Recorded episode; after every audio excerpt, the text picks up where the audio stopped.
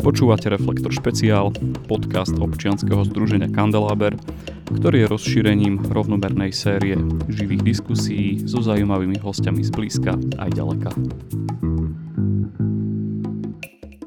Našim dnešným hostom je Tomáš Fedorko, ktorý je majiteľom a knihkupcom Prešovského knihkupectva Artforum. Tomáš, vítaj. Ahoj, ahoj, ďakujem. Dobrý večer.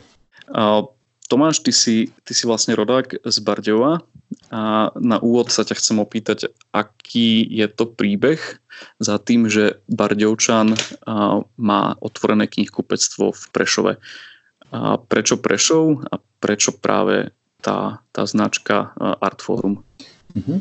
No, je to príbeh celkom taký zaujímavý. V podstate to prebehlo tak, že ja som študoval na vysokej škole v Banskej Bystrici, študoval som na Akadémii umení a bol som na odbore filmová dramaturgia a scenaristika, kde e, teda išlo pomerne a ide o pomerne malú školu, takže bez ohľadu na to, že aký odbor tam študuješ, alebo či si, ja neviem, na, na výtvarnej fakulte, že si na maľbe, alebo na tom filme, alebo na herectve, akože to, to nie je až také podstatné. Vlastne tam každý každého pozná takže som sa vďaka tej, vďaka tej škole, vďaka tomu štúdiu dostal do takej, samozrejme, takej umeleckej komunity, lokálnej, bystrickej. A uh, druhým takým dôležitým, dôležitou komunitou bola komunita, komunita aktivistická. Do nej som sa dostal vďaka štúdiu na Sokratovmu inštitútu, kde som sa dostal v treťom ročníku na Akadémii umení. Ten Sokratov inštitút je vlastne takéto pumpkové, uh, nadstavbové vzdelávacie štúdium pre nadaných študentov a e, vlastne v kombinácii e, s, tým, s tou akadémiou umení a s tými dvomi bublinami, do ktorých som prenikol, jednak do toho umeleckého prostredia, jednak do toho aktivistického, tak som sa spoznal s ľuďmi, ktorí uh, tam v Bystrici sa rozhodli znovu otvoriť uh, knihkupectvo Artforum, lebo v Bystrici dlhé roky, ešte predtým, než som, než som do Bystrice prišiel, Artforum bolo a fungovalo ale e, z rôznych dôvodov, e, zrejme aj finančných, tí, tí pôvodní majiteľia sa rozhodli, že teda ten podnik ukončia. A mne sa teda podarilo takýmto spôsobom, tým, že som prenikol do týchto, do, týchto takýchto kruhov, e, dostať k ľuďom, ktorí prišli s myšlienkou znovu otvoriť Bystrické, Bystrické Artforum, znovu ho oživiť. A stal som sa vlastne teda jedným zo spoločníkov tohto projektu.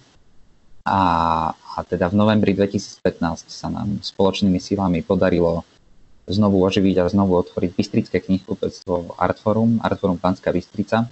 A takto som sa vlastne dostal k tomu, že, že ako, ako vlastne vyzerá založenie knihkupectva, ako to funguje v knihkupectve, aká je nejaká jeho bežná prevádzka, samozrejme aj bežné problémy, ktoré, ktoré treba riešiť a ktoré vyvstanú. A keď som teda videl, že ako to celé prebieha, a to už som bol vlastne v 5. ročníku na, na, na výške, keď už som končil, tak som premýšľal, že čo teda budem ďalej robiť, či chcem ísť do nejakého zamestnania, alebo budem pokračovať v umeleckej činnosti. A uvedomil som si, že asi by bolo vhodné, keď už teda mám tento know-how a, a, a, a tieto skills, ktoré naozaj má veľmi málo ľudí, že bolo by dobre to nejako zúračiť, zúročiť a moja vtedajšia priateľka, dnes už manželka, dostala angažma v Prešove, v Prešovskom divadle, v divadle Alexandra Duchnoviča a boli sme rozhodnutí vrátiť sa do Prešova a vtedy sa to spojilo jedno s druhým, že rozhodli sme sa, že sa vraciame a zároveň som si uvedomil, že v Prešove chýba dobre knihkupectvo a keďže mám to know-how a viem, ako to spraviť, viem, ako to založiť, tak som si povedal, že asi by som to mal byť ja, kto to urobí. Takže toto je taká Bardejovsko, Prešovsko, Bystrická a naspäť, naspäť do Prešova eh, genéza a cesta, ako to vlastne celé vzniklo. Artforum je pre mňa eh, knihkupectvo známe aj tým, že, že usporadovate rôzne, rôzne diskusie a neviem, krsty kníh a podobné, podobné akcie, že nie je to iba priestor, kde človek príde a kúpi si knihu. Mhm. A aktuálne vlastne aj tento rozhovor nahrávame počas koronakrízy, keď, keď mnohé veci nefungujú tak, ako, ako zvyčajne. A ako, ako koronakríza dopadla na Prešovské Artforum? A zmenilo sa niečo? Musíte sa nejakým spôsobom prispôsobiť určite aj vy. A aký, aký je to teraz čas pre vás táto, táto kríza? Mm-hmm. No, je to veľmi dobrá otázka, lebo samozrejme tá, tá najradikálnejšia zmena nastala v tom, že, že obchod bol zatvorený, tak ako drvivá väčšina vlastne iných obchodov, nielen knihkupectiev, ale, ale väčšina prevádzok teda musela ostať, zažila svoj shutdown. A, takže tá, tá najväčšia zmena nastala v tom, že sme sa vlastne zrazu nemohli stretávať s ľuďmi, s našimi zákazníkmi, rozprávať sa s nimi o knihách, čo je akási akože raison d'être knihkupectva Artforum Prešov, zmysel jeho bytia. Ne, nejde len o výdaj tovaru a predávanie kníh, ale o tom, že, že tam prebieha živá diskusia o knihách, je to miesto stretávania. Takže toto, bol, toto bola aj pre mňa úplne nová situácia, ale čo také nové pre nás nebolo, bol fakt, alebo taký ten pocit toho, že e, musíme byť neustále kreatívni a musíme vymýšľať nové riešenia a nové možnosti, ako sa z tej situácie dostať a akým spôsobom e, doslova, že prežiť, lebo e, Artforum nie je nejaký extra, extra veľký podnik ani extra veľký biznis. Je to skôr o tom, že naozaj máme čo robiť, aby sme neustále e, aj z toho ekonomického hľadiska, aby ten podnik proste fungoval. Takže sme do istej miery zvyknutí na to E, neustále byť v stave takej pohotovosti a vymýšľať kreatívne riešenia, ako tie knihy držať v obehu, ako ich predávať ďalej.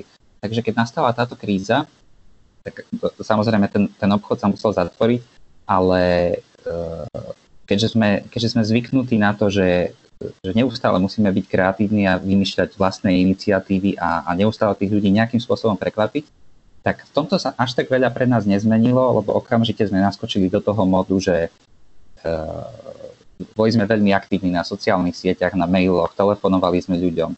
Knihy sme začali rozvážať po celom Prešove, čo si ľudia veľmi pochvaľovali. Bola to pre nich e, taká akože deluxe služba, ktorú málo kto iný vedel splniť a teda vybaviť. A ďalej sme knihy veľmi hojne posielali poštou, boli to aj, aj väčšie zásielky, aj krabice niekedy. Takže v podstate okamžite sme jedného dňa sme prepli do, do, do takého e, punkového a kreatívneho modu a v ktorom ale dá sa povedať, že pracujeme väčšinu času, takže uh, podarilo sa nám tento čas, keď ten obchod nútene musel byť zatvorený, prežiť týmto spôsobom a dá sa povedať, že skoro, skoro identicky fungovať ako predtým, tým, že máme uh, takú tú vernú členskú základňu tých zákazníkov, ktorí akože neustále sú s nami a tie knihy si neustále nakupujú, ale samozrejme pribudli aj nejakí noví. Takže bol, bol to taký veľmi zaujímavý čas pre nás, že jednak výzva, ale keďže sme na výzvy zvyknutí a neustále nejakým čelíme, tak uh, myslím, že sme to veľmi dobre zvládli. Začína vám už tá prevádzka tak trochu nabeha, nabehávať aj do takého normálu, alebo ešte stále fungujete takýmto uh, krízovým, krízovým štýlom? V podstate je to teraz tak, že podľa posledných, posledného nariadenia vlády už obchody do 300 m štvorcových môžu byť otvorené a, a vlastne je niekoľko opatrení, ktoré treba dodržať, ako tá dezinfekcia a počet ľudí na prevádzke a ešte zo pár pravidiel. A to je vlastne OK, akože nie je problém toto nejakým spôsobom dodržať. Takže viac menej ten obchod je normálne otvorený, funguje. Akurát s tým rozdielom, že, že, že sme si povedali, že tie veci, ktoré sme sa naučili alebo sme praktizovali počas toho mesiaca alebo 5 týždňov, kedy bol obchod zatvorený, že je vlastne fajn si ich ponechať, ponechať, že naďalej môžeme pokračovať v tom, že budeme tie knihy ďalej roznášať, že budeme udržiavať živšiu komunikáciu s, tým, eh, s tými ľuďmi, ktorých máme napríklad v telefónnom adresári, že, že nebude to len na tých sociálnych sieťach a mailoch, ale že, že napríklad v tomto môžeme pridať.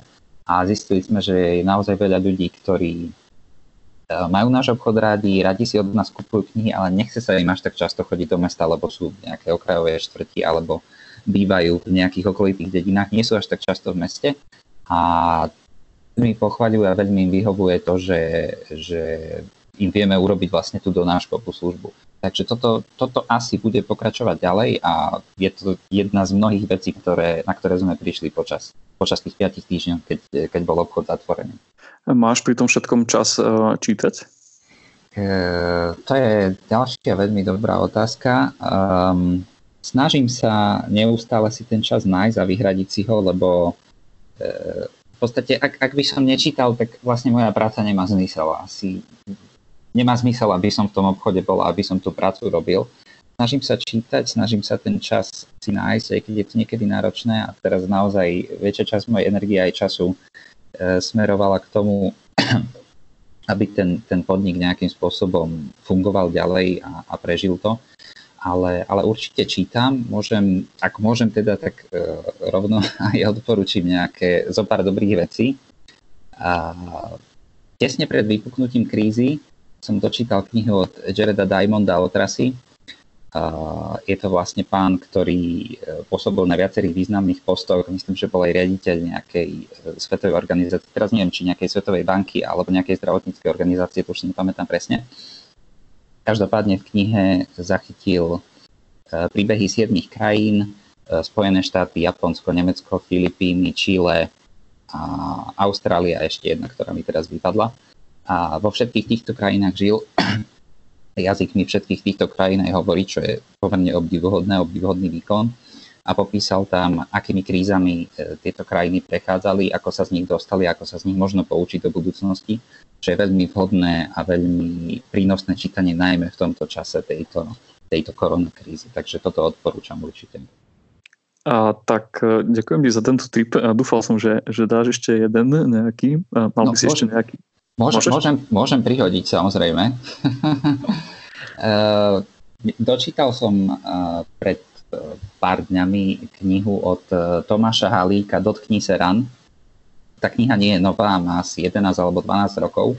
A ja, ja ju mám už dosť vo svojej knižnici. A samozrejme mám ju aj v obchode, ale až teraz som ju vlastne prečítal celú.